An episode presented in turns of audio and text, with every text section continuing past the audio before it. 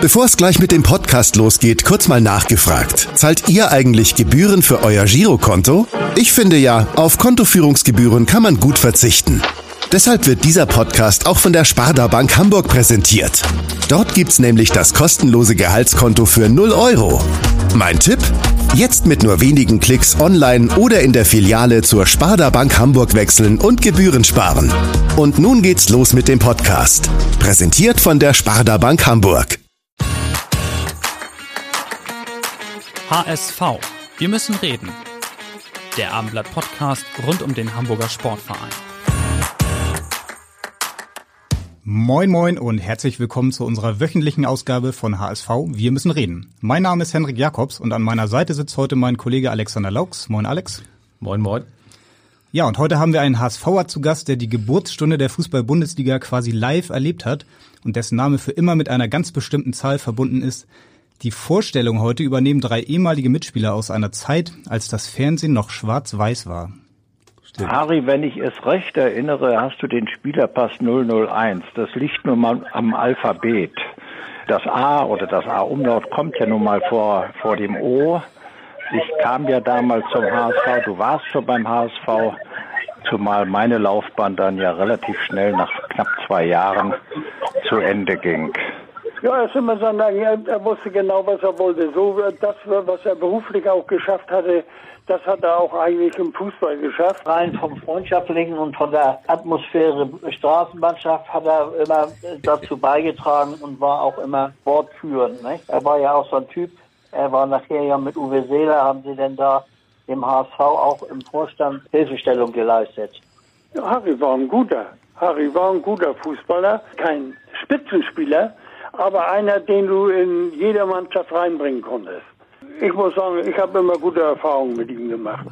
Solange ich mit ihm gespielt habe, muss ich sagen.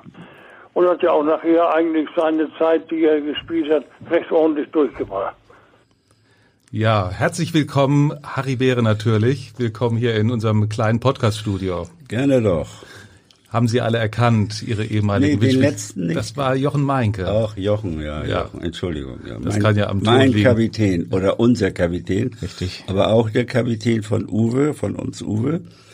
Uns Uwe sagt heute noch sie mein Kapitän. Ja, hat er auch hier im Podcaststudio schon gesagt. Ja? Da waren die zusammen hier. Aber so ist er. Und die Und, anderen beiden, haben Sie die erkannt? Ja, der erste, meine ich, war doch Fritz Bojans, ne? Ganz genau. 100 Punkte. Fritze und natürlich Charlie, das Charlie ist un unverwechselbar, der Bursche.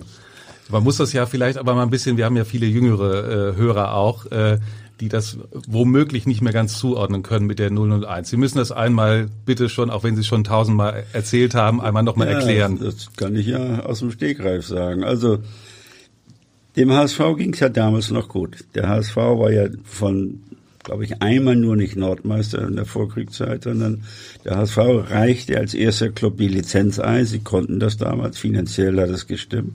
Wir wurden ja auch alle unterbezahlt damals schon. Und so kam es einfach dazu, dass das B alphabetisch vorne war ich.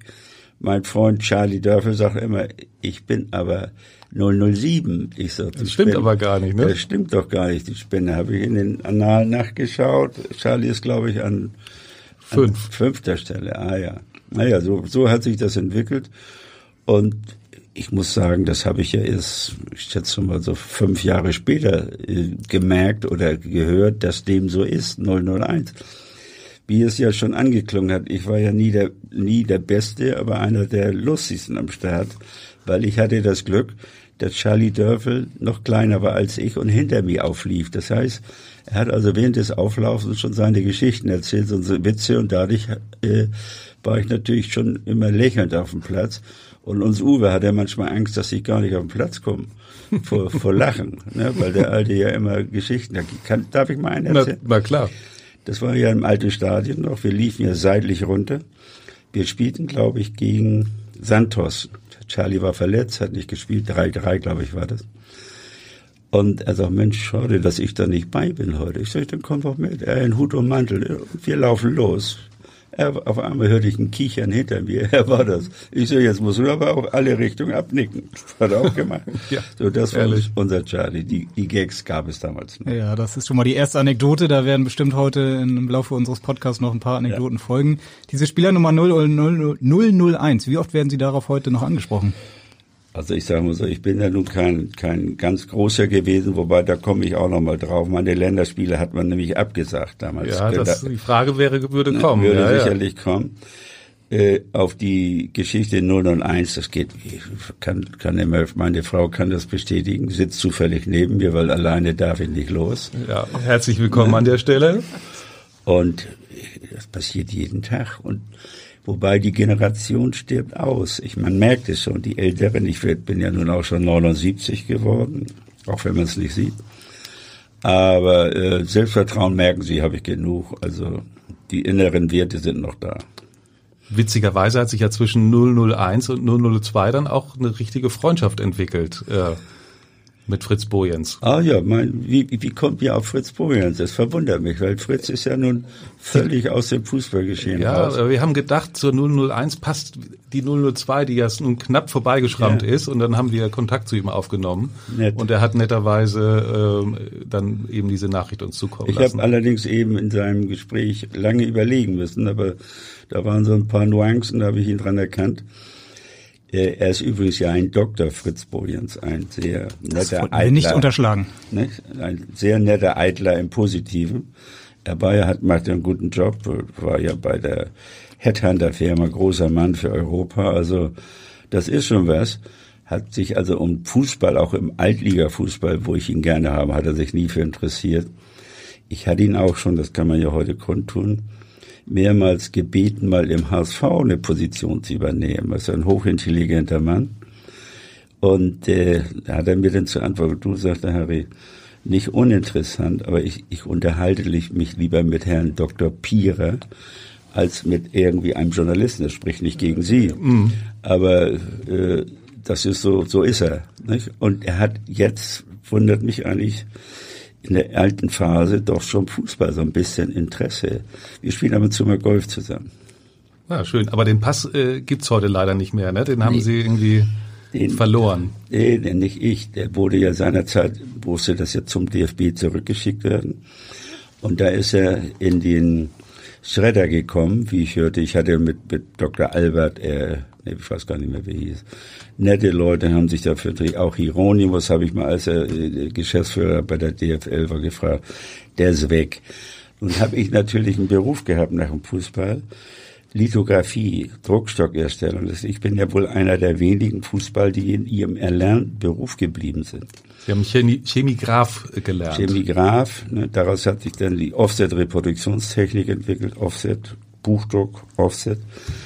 Da war ich ja nun 33 Jahre Mittelstand, äh 30, entschuldige, ich übertreibe schon wieder, 30 Jahre mittelständischer Unternehmer. Nicht unerfolgreich. Äh, alles in Ordnung. Das habe ich gehört. Und am Ende, Sie haben mir mal erzählt, glaub, Sie haben, glaube ich, die äh, Druckerei dann am Ende Ihren Mitarbeitern geschenkt. Ja, Sie machen, äh, Herr Lauk, Sie machen einen Fehler. Äh, das ist keine Druckerei, sondern das, was der Lithograph, also ich hier stelle, ist das, was der Grafiker entwirft, der reinzeichnet, mache ich zu Druckschock Offset und das kriegt der Drucker. Okay. Und man sagt ja, der Drucker ist immer, ist der, der Arsch am Schwanz, nee, der Schwanz am Arsch des grafischen Gewerbes. Wird oft verwechselt. Aber trotzdem haben Sie das Ihren Mitarbeitern vermacht. Das ist richtig. Am Ende habe ich äh, meinen Mitarbeiter in Dankbarkeit Arbeitern in Dankbarkeit den Laden übergeben. Aber das war eine Phase, muss ich ehrlich sagen. Ich bin technisch, ich war ein Externer, ich war ein, ein, ein Verkäufer. Und ich konnte also von der modernen Technik am Ende mehr oder weniger nur den Schalter anmachen. Und deshalb habe ich irgendwann gesagt, dann kamen mir die Computer total, so sag mal, so Ende 19. Jahrhundert, ich mach das mal so. Und ja, das wurde mir dann zu viel und ich hatte immer im Kopf, mit 55 Jahren musst du aussteigen. Ich habe es leider verfehlt, ich war 56.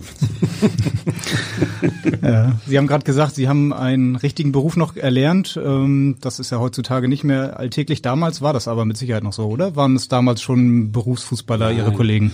Nein, also wenn ich da mal drauf eingehen kann, wenn wir über Geld reden, ist ja heute nur noch das Thema Geld. Ich hatte ja das Glück in die 60er Jahre der erfolgreichen 60er Mannschaft. Ich durfte ja schon mit denen trainieren, mit uns Uwe, wo ich drei, vier Jahre vorher mir Autogramme geholt habe von denen und auf einmal durfte ich dann mit denen Fußball spielen und trainieren. Das fing ja damit an, dass ich erstmal Uwe und Jürgen Werner und so weiter gesiezt habe. Nein, nein, jetzt sind wir in der Fußball, ich bin du. Oder das fing an mit dem Koffertragen. Die haben uns ja getestet. Wenn ich, am liebsten hätte man zwei, ein links, ein rechts, ein oben. Und wenn die Jungs gesehen haben, Jürgen Werner oder Hans Uwe, dass man das verinnerlicht hat und das auch will, dann haben sie dir die Koffer abgenommen. So war das damals noch. Also eine tolle Zeit, habe ich viel daraus gelernt. Von den erfahrenen Leuten sind da leider schon sehr viele weg.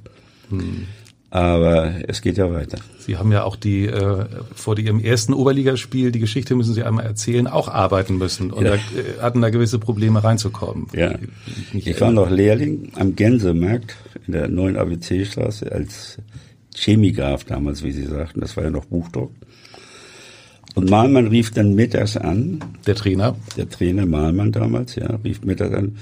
Harry, so in seiner Art, du spielst heute um 17 Uhr. Ich so, hallo, Herr Malmann, ihr müsst erst mal mit meinem Chef reden. Der hatte vom Fußball mit, mit Fußball nichts am Hut. Ich habe den gefragt, nee, nee, ist nicht. Ich sage, Mittagspause durch. Ja, ist nicht. Dann bin ich mittags hin zum Gänsemarkt. Da war ja früher das Armblatt, die Armblatt-Auslage, ne, Restaurant Imke da mhm. und so. Und äh, dann habe ich mir das ausgehört. Ja, geht's. Wenn ich dann um fünf vor halb, nee, halb fünf sollte ich da sein. Nee, um vier da sein. Spiel war um, um äh, 17 Uhr, meine ich. So, dann kam die Straßenbahn noch, die, die, die fuhr vorweg Richtung Dammtor. Ich habe gesagt, okay, bin ich hinterhergelaufen mit der, mit der Tasche in der Hand mit den Fußballschuhen und da war ich parallel zur Bahn, habe ich noch 30, 20 Pfennig, glaube ich, bezahlt. Und dann ganz los, da steht man vor der Tür, seitlich, in einem alten äh, Roten Baumstadion. Da stand dann ein Ordner, Jürgen, vergesse ich nie. Sogar den Namen noch drauf, Wahnsinn. Ja, Jürgen, ich komme auch auf den Nachnamen noch. Ein ganz toller Mann, der war nachher bei der Hadergen Rechtsanwalt. Äh, ich sag, äh, was willst du hier? Ich sag, ja, ich spiele hier mit. Ja, ja, das sagen sie alle. Ne? Und in dem Moment stand Malmann hinten und hat schon gerufen, wo kommst du her so spät? Der hat auch nicht angerufen, das war alles selbstverständlich. Naja, umgezogen, aufgelaufen, erstes Spiel für mich. Warm machen mussten sie sich ja nicht mehr, ne? Waren nee, sie schon? War ja, fit, war ja fit, ja. Er spielte nicht an dem Tage uns Uwe nicht, Charlie Dörfer nicht, Jürgen Werner nicht, die waren zu irgendwelchen Länderspielen. Naja, und die ist dann so passiert, hatte ich das Gefühl, dann machte ich mal einen Alleingang. Ich hatte das Gefühl, wie in einem nachgestellten Film, die gingen alle zur Seite. Naja, dann habe ich den alten Henry Pebert das Ding noch reingelupft. 1-0 und dann kommt der Hammer. Nach dem Spiel, Malmann in seiner Art, mein Freund war es allerdings nicht, gab mir so mit, äh, mit der Hand so verdeckt so einen eingeknüllten 50 D-Mark-Schein. Das war ja was, wenn Sie als Lehrling 30 D-Mark verdient haben. Ich war ja wie Onassis Sohn an dem Tag. Ja. Das habe ich Jochen Meinke neulich nochmal erzählt. Was sagt er? Das hat er an mir vorbeigemacht, weil Jochen hat damals immer die Abrechnung getätigt. Ne? Und wir haben damals 360 D-Mark verdient, aber... Pro Monat oder Woche äh, oder Tag? pro Monat. Aber wir hatten ja auch, naja, wir haben ja fast jedes Spiel gewonnen. Da gab es dann pro Sieg 50er, da waren wir schon mal fast auf 550, so 500. Und dann gab es ja alle zwei Monate circa noch ein Freundschaftsspiel gegen Santos, Manchester United und alle, wie sie hießen. Naja, heute kann man drüber reden. Ich glaube, steuerrechtlich kann man. Kann, kann man noch eine, gab's noch eine kleine Tüte dann nach dem Spiel? na, es gab schon ein bisschen, bisschen Bares. Wenn man das so, ich sag mal, zwischen 500 und 1000 gab's extra. Aber die Stadien, die waren ja voll, waren ja 60, 70.000, auch wenn die Preise damals für Sitzplatz 20 D-Mark waren. Mhm. Ja, Stehplatz 5. Aber bei 70.000 kann man ja auch, kam auch Geld. Und da, das, wenn man sich dann vorstellt, da hatte man im Monat ja auch so im Schnitt zwischen 1000 und 1500. Und wenn Sie sich vorstellen, ein Angestellter hatte damals auch nur zwischen 300 und 400 D-Mark verdient. Und für uns war das ja neben. Ich hatte ja auch noch große Nebeneinkommen, nämlich 30, 40 D-Mark als Lehrling. ja. Was haben Sie mit dem Geld gemacht, mit dem extra Geld? Sie waren ja, galten ja auch damals schon als durchaus geschäftstüchtig. Ja, das stimmt. Ja, man hat ein bisschen gespart und naja, ein Auto musste es nicht sein, dann hat man ein Moped gehabt und so. Und dann hatte man so man ein Grundstück da gekauft für billig und da und da und da. Also das hat sich schon amortisiert. Mhm. Sie haben Ihr Debüt gerade angesprochen mit einem Tor dann, der Lup, das Lupfertor? Ja. Das sehen Sie wahrscheinlich noch vor sich, oder? An sein erstes Tor erinnert man ja, sich ja, ja schon ist noch. So. Ich habe das wirklich noch, noch vor mir. Also der Henry Peper war ja ein guter damals, Oberliga neu, kam raus. Ich habe irgendwie macht man eine Bewegung, kann man gar nicht beurteilen. Aber ich habe über weggelupft und der tuckerte so ins Tor. Oh, war eine schöne Idee. Ich hab's noch drauf heute, ja.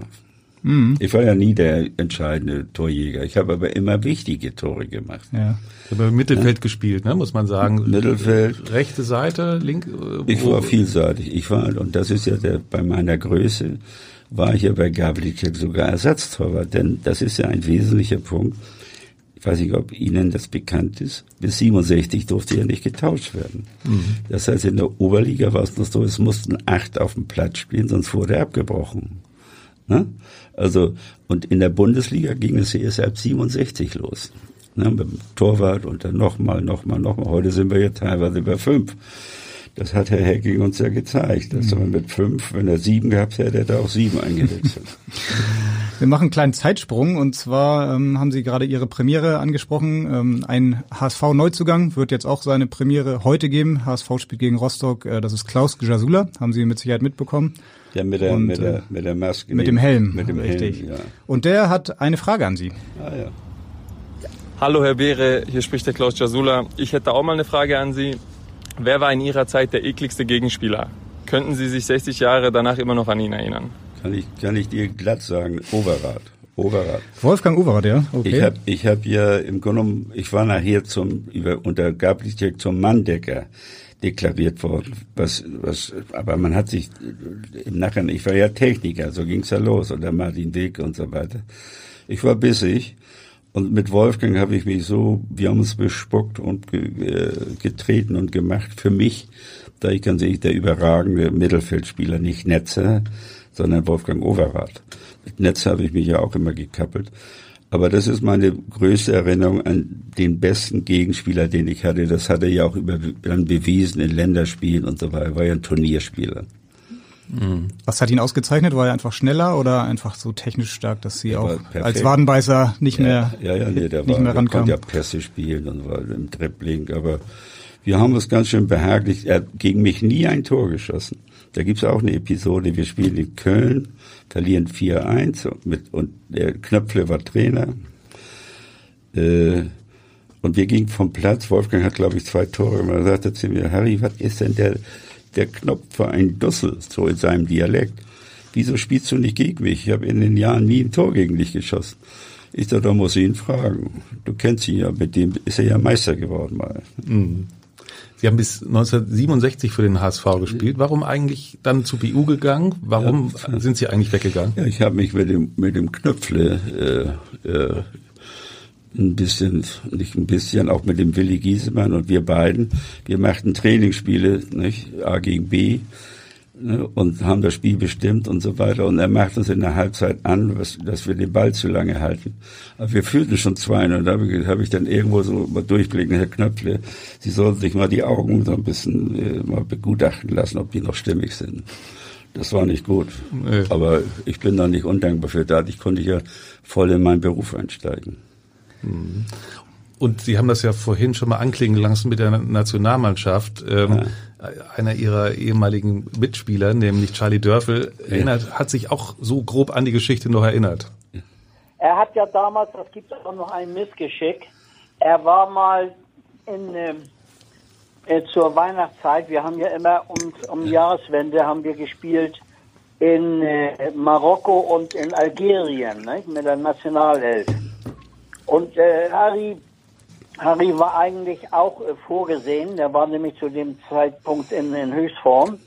Und da hat unser Trainer Günter Mahlmann damals, hat er dann Harry äh, den Wind aus den Segeln und gesagt, Harry, ich habe für dich schon abgesagt, weil wir ja immer diese Spiele hatten. Und so ist er um die Nationalelf gekommen. der wäre sonst Nationalspieler geworden. Nicht? Er war auch äh, nominiert und vorgesehen. Hat unser Trainer Günther Maumann gesagt, Harry, ich habe schon für dich abgesagt. ja. Weil wir ja, ja immer diese Spiele hatten. Ja, ja. Wir haben ja gegen St. Pauli um, in, in der Zeit gespielt. Das war so diese Weihnachtszeit. Da haben wir dann immer so exklusive Freundschaftsspiele absolviert. Okay, die Geschichte kannte ich noch nicht, aber die ist ja unglaublich eigentlich, oder? Ja, das ist, äh, Charlie erinnert sich deshalb so gut, weil wir saßen immer an einem Tisch. Und da haben wir ja oft drüber gesprochen, total komme ich auch nochmal drauf. Da waren natürlich noch mehr Länder gegen die Tschechen, da war ich Bundessoldat ging nicht und so weiter. Ich hab, ich bin ja so ein Nostalgiker, Nostalgiker gebe ich zu. Ich sammle auch, ich habe diese Schreiben alle noch von Sepp Herberger handschriftlich und so weiter. Also ich war zwischendurch schon zu fünf, sechs, sieben Länderspielen eingeladen. Aber Günter Mahlmann, wir hatten ja damals auch fünf Nationalspieler und ich war Nachwuchsspieler. Und der Günter Mahlmann war ja so, naja, so ein rustikaler Mensch. Nach dem Motto, was soll ich den Nachwuchsspieler auch noch zum, also wir hatten fünf damals. Das war Korbin, Jürgen Werner, Uwe Seeler, Charlie Dörfe und davor war es ja auch noch Klaus Stürmer. Möchte ich auch noch mal ein Dollarjunge. So, das war damals so üblich. Hm? Und dann fielen sie praktisch hinten rüber. Er wollte nicht zu viele äh, Spieler genau. zur Nationalmannschaft schicken. Ne? Und dann ich als Nachwuchsspieler, wobei mein, mein Gönner und Förderer war immer Jupp Posipal. Und Jupp, die Weltmeister hatten ja beste Kontakte zu, zum Sepp Herberger. Und da hat er mich, der, der, ist ja, der Herberger ist ja extra mal zum, Rot, äh, zur, zum Viktoriaplatz Hamburg gegen Schleswig-Holstein Länderpokal, was wir auch gewonnen haben. Und diese Schreiben vom Sepp habe ich, aber so war das damals, wenn man sich das auf heute vorstellt. Ja. Ne, da war ich ein bisschen, ich habe dann nur Amateur-Nationalmannschaft gespielt, weil habe ja auch Pokalsieg und das und das und das. Aber so ein Länderspiel hätte ich gerne ein paar gemacht. Mhm. Aber das wurde ja dann eben anders erlebt. Das mussten Sie so einfach so hinnehmen dann, obwohl das, Sie wahrscheinlich sauer waren oder traurig. Traurig, sauer, sauer auch. Und als ich dann nachher beim HSV in vielen Funktionen tätig war, da haben wir uns immer in der Kuchenbude getroffen, damals über Betreuer und so Malmer, da habe ich ihm richtig schön Feuer gegeben über diese Geschichte. hat er sich auch entschuldigt, aber hat nichts genützt. Ja. Und tut das heute noch ein bisschen weh? Das tut weh. Ja. ja, tut deshalb weh, weil man einfach nicht mit bestimmen so konnte. Es wurde abgesagt, ne? so wie Charlie das sagt. Du, ich habe schon für dich abgesagt. Nach dem. Motto, Thema durch. Wir waren ja, da war ich 19, 19 ne, wir waren mhm. ja brave Jungs. Ne? Ja. Zumindest, er war ja eine Persönlichkeit auch. Nicht mein Freund, aber er war eine Persönlichkeit. Mhm, ja, unglaubliche Geschichte auf jeden Fall. Ist so. Ja, Sie haben dann aber ja relativ früh aufgehört mit dem Fußball. Warum eigentlich? Ich hatte Verletzungen und dann hatte ich ja schon erwähnt, dass der Adam mit George, das hat dann auch eine Rolle gespielt und ich muss sagen, ich hatte auch irgendwo aufgrund dieser ganzen Dinge und dann kam Knieverletzung dazu. Da habe ich schon ein bisschen über die Zeit hinaus gedacht. Das heißt, wir waren ja nicht so professionell, wie das heute der Fall ist und so. Wir hatten einen Masseur, ne, wenn man sich das mal vorstellt. Wir Immerhin. Ein, ein Trainer, nicht wie heute steht da der Cheftrainer mit den Händen auf dem Rücken und die anderen ja. stehen auch daneben. Aber ich glaube, die dürfen die Hände nicht auf den Rücken legen wegen der, wegen der Kennzeichnung. Nein, das war, war eine ganz andere Zeit, aber eine schöne Zeit. Hm, aber Sie haben schon auch äh, die die äh, Fußballerlaufbahn zu spüren bekommen da. Ne? Sie haben ja wirklich einige Blessuren auch davon getragen. Die Plätze waren ja auch viel, viel schlechter, härter auch. Ne? Ich glaube, Knie, Hüfte, Rücken, äh, ja. wenn ich das so in Erinnerung ja, habe. Da ist einige, einige Ersatzteile waren da nötig. Ja, heute die Knie, beide Knie ist in Stahl, mit Stahl eingebaut. Und sonst die üblichen, ich werde ja nun bald 80, Rücken und da und Hüfte, also kriegen wir alles hin. Das also Sie gehen noch Golf spielen, das ist ja... Ja, ich spiele noch Golf. Für die Knie alle, jetzt auch nicht das Allerbeste. Mit dem K absteigen, schlagen, aufsteigen. Geht hm. aber. Und Sie haben, wenn ich das fragen darf, Sie waren ja auch krank. Wie geht's Ihnen heute? Geht's Ihnen wieder gut? Also krank war ich nur prostatamäßig. Ja. Ne, das äh, hat mich, das ist jetzt vier Jahre her.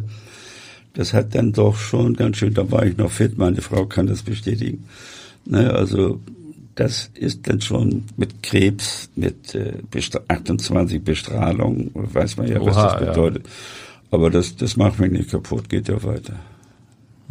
Und jetzt fühlen Sie sich wieder gut. Relativ gut. Ich, wenn mich einer anspricht auf mein Alter, sage ich immer, wie geht's denn so? Ja, altersbedingt gut. Sie haben es ja auch äh, gerade schon angesprochen, Sie haben ja viele Ämter, das wissen viele wahrscheinlich äh, gar nicht mehr bekleidet. Korrigieren Sie, wenn wir was vergessen, A-Jugendtrainer, Co-Trainer unter Klaus Ochs, dann haben Sie die Amateurmannschaft trainiert ähm, und Sie waren Chef der Altliga. Und und Sie waren auch im Präsidium, da kommen wir gleich noch zu, mit Uwe Seeler zusammen. Und vorher vier Jahre Rechnungsprüfer. Rechnungsprüfer. Auch noch. Also der HSV hat sich trotzdem nie, nie richtig losgelassen. Und dazu, nö, auch, auch jetzt ja nicht, nicht, auch jetzt nicht. Nur da können wir ja nochmal drüber reden, was einfach nicht so gefällt oder was wir auch letztes Jahr, die beiden letzten Jahre. Aber gut. Ich nehme für mich in Anspruch, es gibt keinen Fußballer in der Welt, der ehrenamtlich, weil ich habe mein Geld mit Arbeit verdient ne, in dem ich in meinem Beruf tätig war, der so viel Ehrenämter hat. Das war alles Ehrenamt. Ich habe nur als Fußballer Geld genommen. Da konnte ich mich nicht gegen wehren, da ging es mir auch noch nicht so gut. Aber sonst war alles auch Präsidium, können wir ja auch nochmal drauf. Das haben wir Uwe. Unbedingt. Haben wir ja Uwe nun nicht nur alles zu verdanken. Und äh, das waren auch drei Jahre. Wir können das ja gleich nochmal, da werden Sie hm. sicherlich noch drauf kommen. Aber das war so, das nehme ich für mich in Anspruch. Es gibt keinen Spieler, wobei in der heutigen Zeit, da wird das ja von einigen Leute, die Leuten, die ihr Leben lang nur Schnapp machen, auch in den Fußballvereinen, da können wir ja, Namen will ich mal nicht nennen, aber jeder, der so ein bisschen HSV-Historie kennt, der weiß ja, was der abgibt ist. Und das ist ein Punkt, den ich überhaupt nicht hinkriege. Die Leute sollen verdienen, was sie sollen oder wollen. Aber dem Verein kann es nicht dadurch schlecht gehen. Die ist ja ausgeräubert worden über die Jahrzehnte. Nicht? Ich komme nicht auf die Namen. Ich kann, wir können hier eine, eine Tagessendung draus machen, um das mal zu, zu klären. Und das noch schlimmer ist, sie sind heute alle nicht mehr da. Man sieht sie gar nicht mehr. Hm. Ne? Ja, am HSV haben mit Sicherheit viele, viele Verantwortliche Geld verdient. Sie haben es schon angesprochen, 1995 wurden Sie Vizepräsident von Uwe Seeler. Vielleicht können Sie noch mal kurz erzählen, wie das damals eigentlich zustande kam. Wie sich das entwickelt hat. Ja, da, Ihre Kollegen von der Bild, Herr Laux war ja damals, weiß ich, ob er schon dabei war. Noch nicht, ne? Noch nicht. Haben gesagt, denn jeden Tag, Uwe, du musst es tun. Uwe, du musst es tun. Und wir uns Uwe kennt, der weiß, was das geht, ging um sein HSV. Wir standen zu dem Zeitpunkt an der vorletzter Stelle, war ja noch die Zwei-Punkte-Regelung. Benno Müllmann war Trainer. Benno war Müllmann, Benno war Müllmann, ist auch geblieben. Aber äh, mit acht Punkten, ich glaube, das waren acht Unentschieden. Und das sah nicht gut aus. Und da waren die Medien natürlich sagen, Uwe, du musst es tun. Und dann sind wir irgendwann mal mit Heinrich Höber, Delta Fleisch sagt ihn, auf die Idee gekommen, und äh, sind dann äh, mit Uwe ins Gespräch gegangen. Er wollte nicht und Ilke hat ihm das ja auch verboten. Aber das HSV-Herz ist ja bei diesem guten Menschen so groß, das kann man sich gar nicht vorstellen. Hm? Und er ja leider eine Schwäche, er kann nicht Nein sagen. Aber um nochmal darauf zurückzukommen, das Stadion ist nur über uns Uwe gekommen über unseren Bürgermeister Henning Voschrau, der ja auch Sportler und, und Ding, so ist das gelaufen und, und, und Volker Lange, muss man dazu nennen. So ist das hingegangen. Das ist nicht von den Berner Hackmann haben wir geholt damals, um das abzuwickeln. Aber Uwe hat die Türen geöffnet, meinen Sie? N nicht nur geöffnet, er hat es möglich gemacht. Genauso das Internat draußen und so weiter in, in, in Ochsenzoll. Dann haben wir den, die Bossmann-Geschichte in dem Fall fiel ja da rein gelöst. Wir haben die Finanzen von, ich weiß die Zahl, von, von, von 26 auf 59 Millionen gebracht, damals in der Zeit. All die ganzen Dinge. Und dann gab es so ein bisschen Skandal mit der Ostimmobilie, das war so das Thema für euch. Ja, ja. Da, da, da, da würde ich gerne mal reingrätschen. Da hat nämlich mein geschätzter ehemaliger Kollege Dieter Matz eine Frage Dieter, dazu. Dieter, ja, kann er gerne. Lieber Harry, du bist in einem Elternhaus aufgewachsen, wo es keine großen Reichtümer gab. Und heute bist du schon lange, lange, lange ein gemachter Mann. Du bist ein überaus erfolgreicher Geschäftsmann geworden. Du hast dir das alles selbst erarbeitet. Ich weiß, dass viele deiner Mitspieler von damals den Hut davor ziehen. Ich ziehe sämtliche Hüte die es nur gibt. Also du bist wirklich, wirklich ein überaus erfolgreicher Mensch geworden. immer habe ich im Hinterkopf, wie konnte dem HSV und dir, du warst ja damals mit im Vorstand, das mit den, das Ding mit den Ostimmobilien passieren.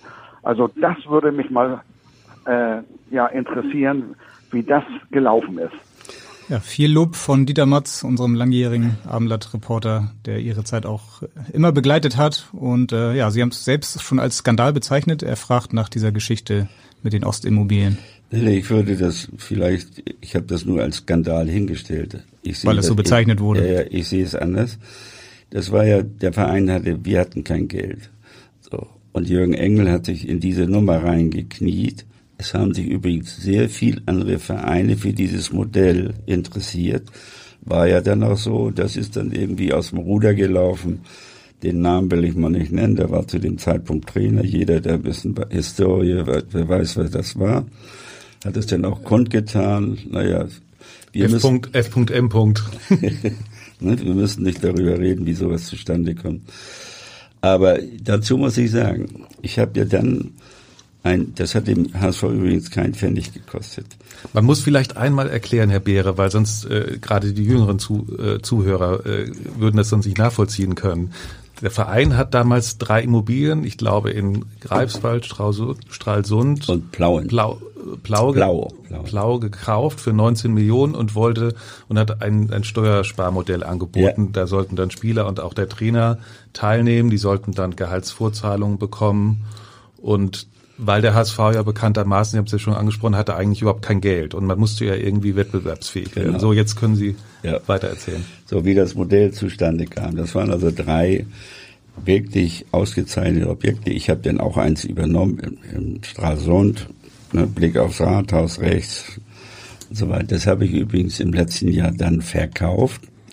Ungern. Können Sie sagen, wie viel Geld Sie noch bekommen? Nee, ich spreche nicht über Geld. Aber hat sich gelohnt mit Sicherheit. Es hat sich sicherlich, mit Sicherheit ist er netto, ne, wenn Sie so ein Objekt haben, das jetzt, er hat sich sehr gelohnt. Also in, indirekt habe ich mich dadurch selbst bezahlt für meine Arbeit beim HSV. Trotzdem, das Problem war ja, dass äh, eine Provisionszahlung damals geflossen ja, ist. Ja, und ja. Äh, Jürgen Engel hat die bekommen, wurde dann auch äh, vor Gericht gestellt und hat eine Bewährungsstrafe bekommen. Knapp, knapp eine Million äh, D-Mark ist da damals geflossen, wofür die das Geld auch immer gedacht war ähm, oder ge geplant war. Ähm, auf jeden Fall musste dann das Geld auch an den Verein zurückgezahlt werden, weil die Provisionszahlung ist ja auf den Kaufpreis ja. äh, draufgeschlagen ja, worden. Ne? Ist ja nur, nur es ist ja der, in, im Grunde bei uns wir haben ja die Objekte dann auch selbst übernommen auf Geheiß von von Udo Bando haben wir jetzt zurückgenommen die Objekte äh, über Sie haben ja fast alles gesagt, Herr Laux. Äh, wie ist so, das ist ja schon ein paar Wochen her, 25 Jahre, glaube ich. Hm. Und äh, ich finde, man sollte das mal abziehen. Das ist für den HSV positiv ausgegangen. Wir haben alle daran von partizipiert. Für euch Medien war es natürlich eine Riesennummer. Allerdings, ja, aber ja. auch zu Recht, finde ich. Also damals war es schon. Das, das akzeptiere ich sogar. Ne? Also, ja, aber äh, ich meine, sportlich, um das auch nochmal kurz anzureißen, es war ja so, dass es unter Felix damals erst auch steil bergauf ging. Äh, dann im zweiten, zweiten Jahr vielleicht auch, ich habe das ja damals als, als Reporter dann auch erleben dürfen, äh, mit seiner Führung, die nicht bei allen, um es mal so äh, ein bisschen diplomatisch zu sagen, gerade bei jüngeren Spielern gut ankam. Und dann ging es dann wieder bergab und er wurde dann im, im Mai 97 entlassen. Und, Gut, äh, wir, wir kennen ja alle den Felix. Ich war ja mit ihm 20 Jahre vorher schon Freund. Wir haben Karten gespielt und gemacht. Äh, alles gemacht, was es so gibt. Ich habe mich auch für ihn eingesetzt, dass er war ja Co-Trainer zu dem Zeitpunkt und Amateurtrainer. Das bot sich also an. Und wir waren uns dann einig, wen sollen wir holen? Die Mannschaft war im Keller. Die Mannschaft war ein Sauhaufen, kann man mal so sagen. Und dann da brauchen wir nur einen, der dazwischen haut und der sie müde trainiert, damit sie abends nicht nur um die Ecken gehen. und so haben wir es dann. Da fällt einem Felix Magath ein. Ja, und dann sind wir ja noch Fünfter, glaube ich, geworden. Mhm. UEFA Cup gespielt und auch erfolgreich schon wieder. Sind, weiß ich, haben wir, glaube ich, gegen Monaco am Ende verloren. Aber genau. das möchte ich dazu. Ich spreche seit 25 Jahren mit Herrn Magath kein Wort mehr. Und wird es auch nie passieren. Und mehr möchte ich dazu nicht sagen. Mhm.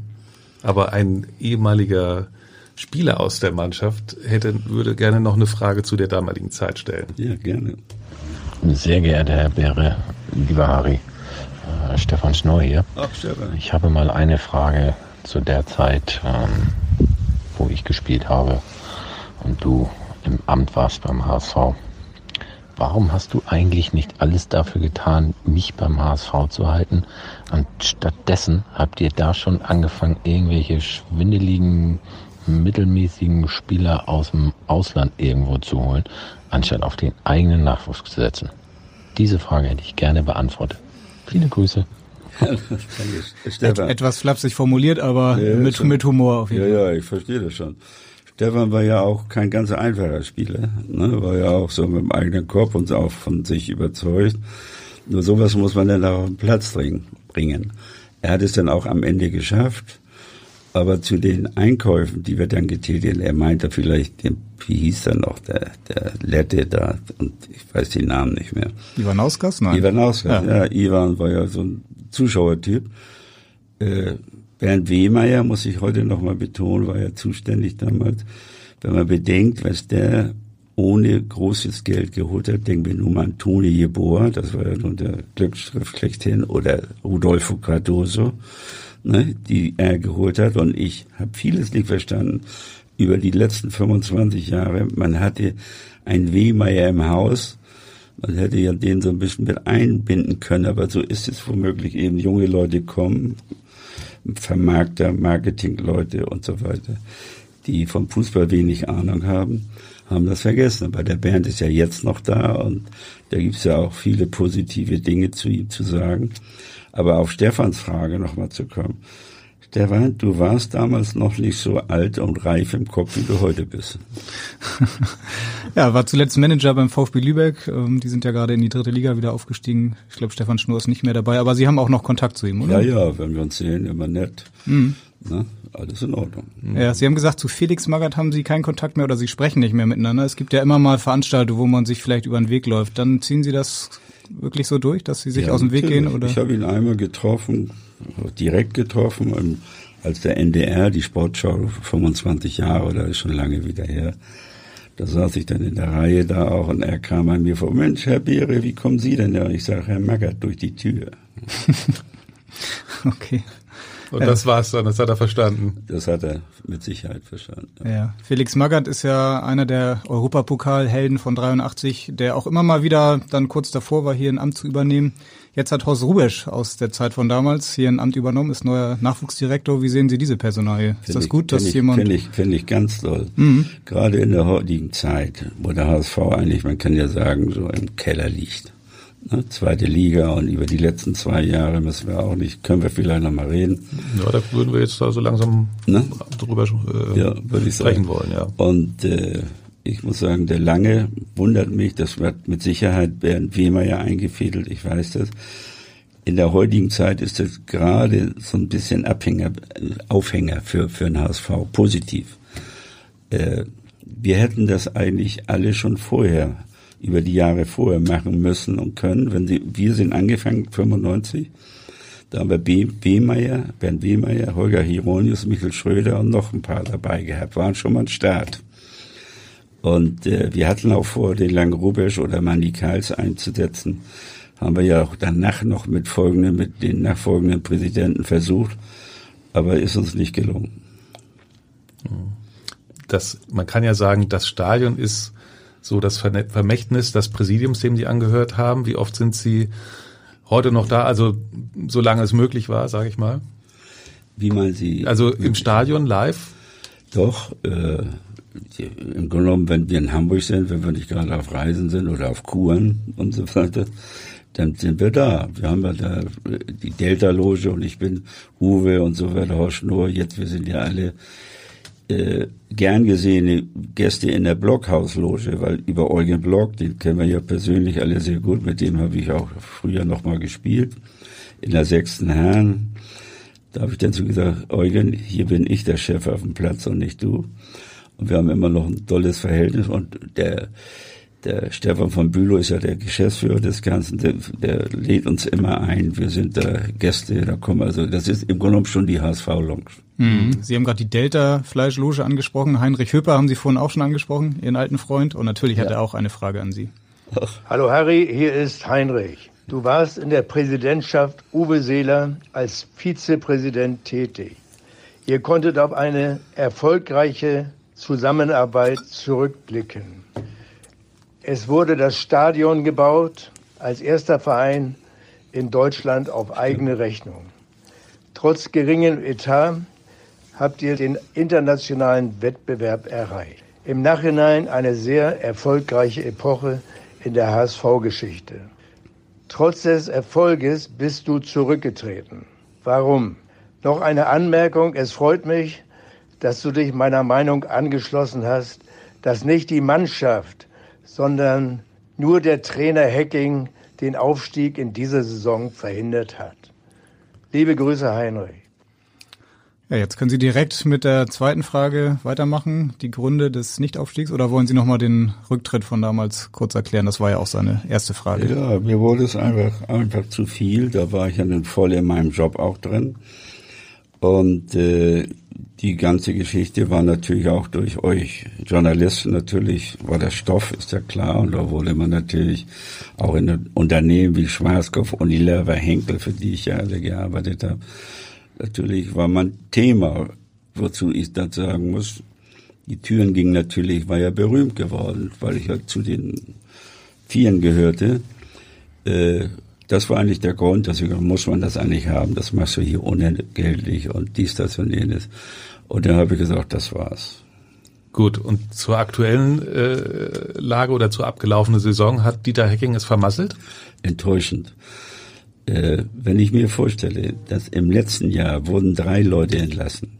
Becker, Wolf und ich glaube, wie hieß er noch, der, der, der Trainer, der anfing. Christian Titz, Titz im Laufe der Saison, ja. Genau. So, und die waren am Ende zwei Punkte besser gelegen als Herr Hacking in diesem Jahr, in der letzten Saison. Und was ich überhaupt nicht verstanden habe, wir brauchen in den letzten zwei, zwei Spielen einen Punkt. Wir spielen in Heidenheim. Und wir haben vier Spiele dann in der Corona-Zeit, in der Nacht, in der Verlängerung, in der Nachspielzeit haben wir noch Tore gefangen. Das ist für mich eine taktische Fehlleistung. Und wenn ich an das, an das 2-1 in Heidenheim denke, wenn ich die Szene noch vor mir sehe, da braucht man doch nur hinten drin bleiben. Da kann man doch als Trainer auch mal aktiv sein, raus und bleiben und machen und so weiter. Als die Flanke kam, da standen hinten zwei Leute, die waren alle unterwegs. Für mich unverständlich, der eine Punkt. Und über das 5-1 hier gegen Sandhausen müssen wir dann auch nicht mehr reden. Gut, da war es sowieso schon zu spät, ne? Aber auch peinlich genug. Peinlich genug. Zu spät war es auch nicht. Ein Punkt hätte ja gereicht. Mhm. Ne? Der Hacking würde sagen, ihm haben hinten die Spieler gefehlt, die dann in diesen Situationen mal einfach jemanden umgrätschen, für Absicherung sorgen, groß genug sind, um da die Kopfbälle dann raus zu ja, köpfen. Ähm, ja gut, das war so die Analyse nach der Saison. Wie sehen ja, Sie das? Sehe ich, sehe ich nicht so. Ich, ich, ich, ich weise nur darauf hin, ich bin nicht hier, um jetzt Trainer zu kritisieren, aber das ist ja nun Fakt. Die letzten beiden Saisons, ne, die letzte mit Ihnen.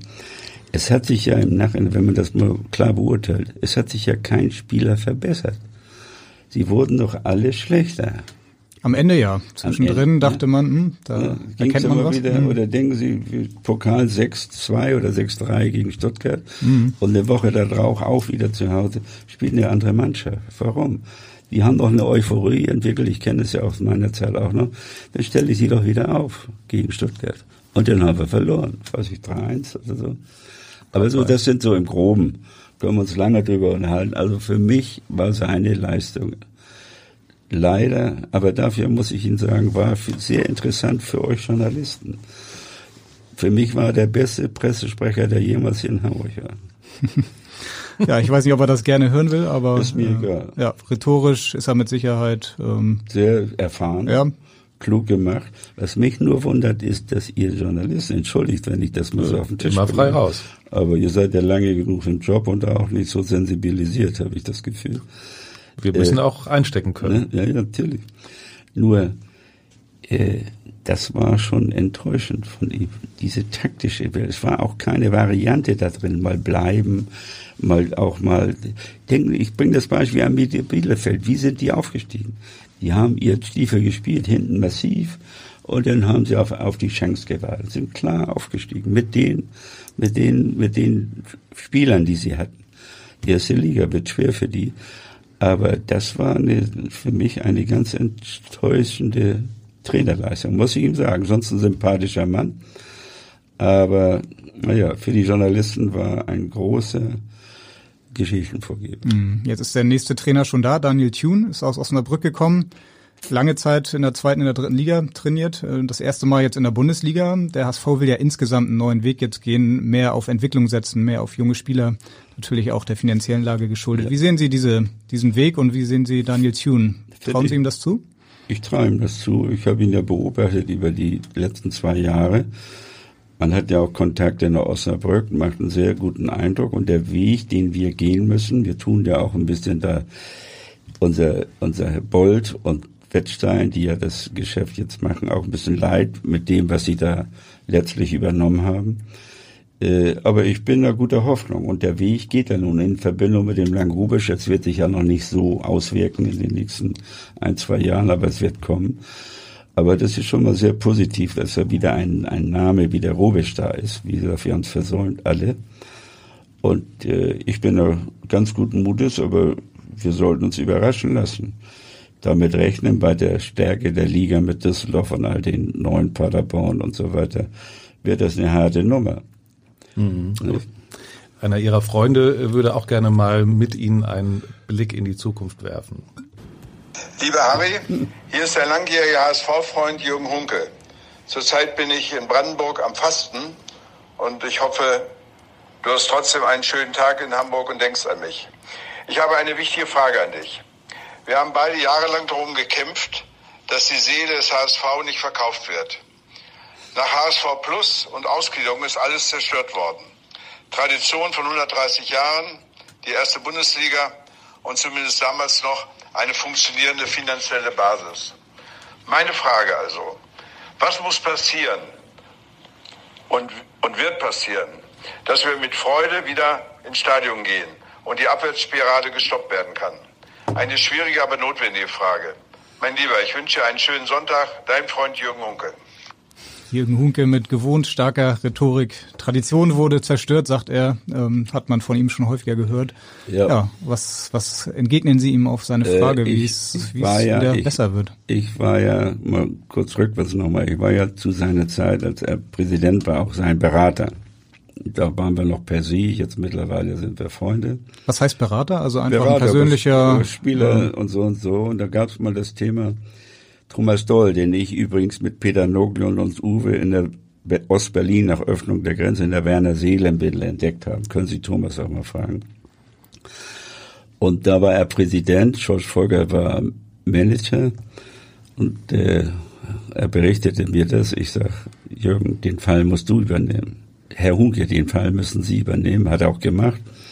Gibt so eine tolle Geschichte darüber, der er in Rom verhandelt und hat denen dann gesagt, das ist alles jetzt im Zeitraffer, hat denen dann gesagt, so, ich fliege jetzt zurück, hab denen gesagt, da gab's nur Fax. Ne? Wenn das Fax liegt und die Summe 17 Millionen auf dem Tisch ist, ist das Geschäft gemacht. So ist es gekommen. Und da ist er natürlich Weltmeister in der, in der Verhandlung. Und ich sage ganz ehrlich hier, gegen viele Stimmen. Ich habe ihn neulich mal gesagt, Jürgen, du wirst der Beste, aber du bist leider auch verbrannt ne, aufgrund seiner Art, aber er ist der Beste. Wenn der das in die Hand nimmt, auch in seinem Alter, ich kenne keinen Menschen, der in seinem Alter 76 noch so fit ist und auch in der Birne. Nur das wird er natürlich nicht mehr machen. Also ich bin im Grunde genommen Fan von ihm. Mhm. Aber seine Frage zielte ja jetzt also, auch so ein bisschen dahin, äh, was, man, ja. was man jetzt machen sollte. Also Strukturen hat man ja nun verändert ohne Erfolg. Man hat Investoren reingeholt sehr viele Millionen sind äh, versickert, sage ich mal. Ähm, also ist das der Weg jetzt mit den Jungen, was Sie eben schon angesprochen haben, ist das der Weg, den man weitergehen muss oder sehen Sie noch andere Felder, auf die man jetzt verstärkt gibt, setzen sollte? Es gibt ja im Moment gar keine andere Möglichkeit, ne, als den Weg mit den Jungen zu gehen. Und dann sage ich mal, Prinzip Hoffnung, dass der Trainer das bringt, was man sich verspricht. Das wäre schon so ein Phönix aus der Asche, so ein wenn, wenn diese Truppe in dieser Zusammensetzung auf einmal den, den Sprung wieder in die erste Liga schafft. Aber die Strukturen, um da nochmal drauf, und die wurden ja damals, da haben da viele Menschen dran rumgefummelt, Handballer und ich, Namen will ich mal nicht nennen, nicht, und so weiter, die für die Satzung dann gemacht haben, dann die Geschichte da mit den äh, 50 plus 1, diese ist ja nun mal, halte ich auch für gut, aber vielleicht nicht mehr zeitgemäß. Ne, das wird sich auch irgendwann ändern müssen. Die Frage ist nur, wofür am Ende? Wofür, frage ich mich.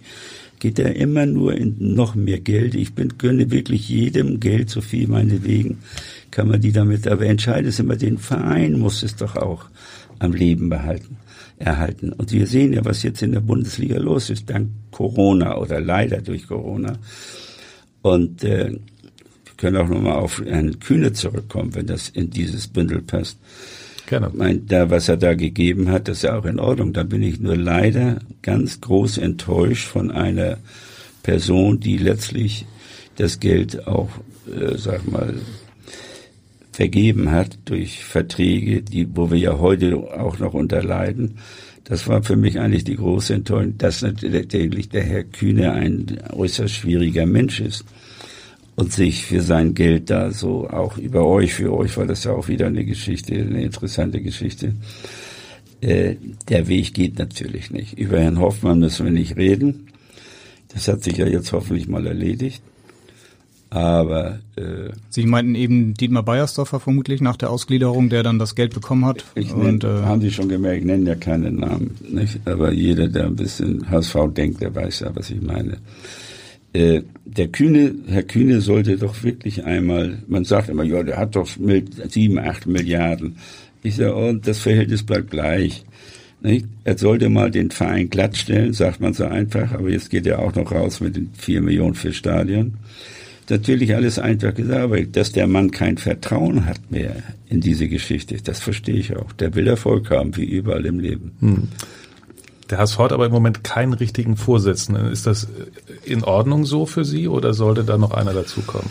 Ah, da gehört, ich bin ja, bin ja froh über, über, über, über den Jansen, dass ein junger Spieler mal wieder den Mut hat, sich da in eine Position zu begeben.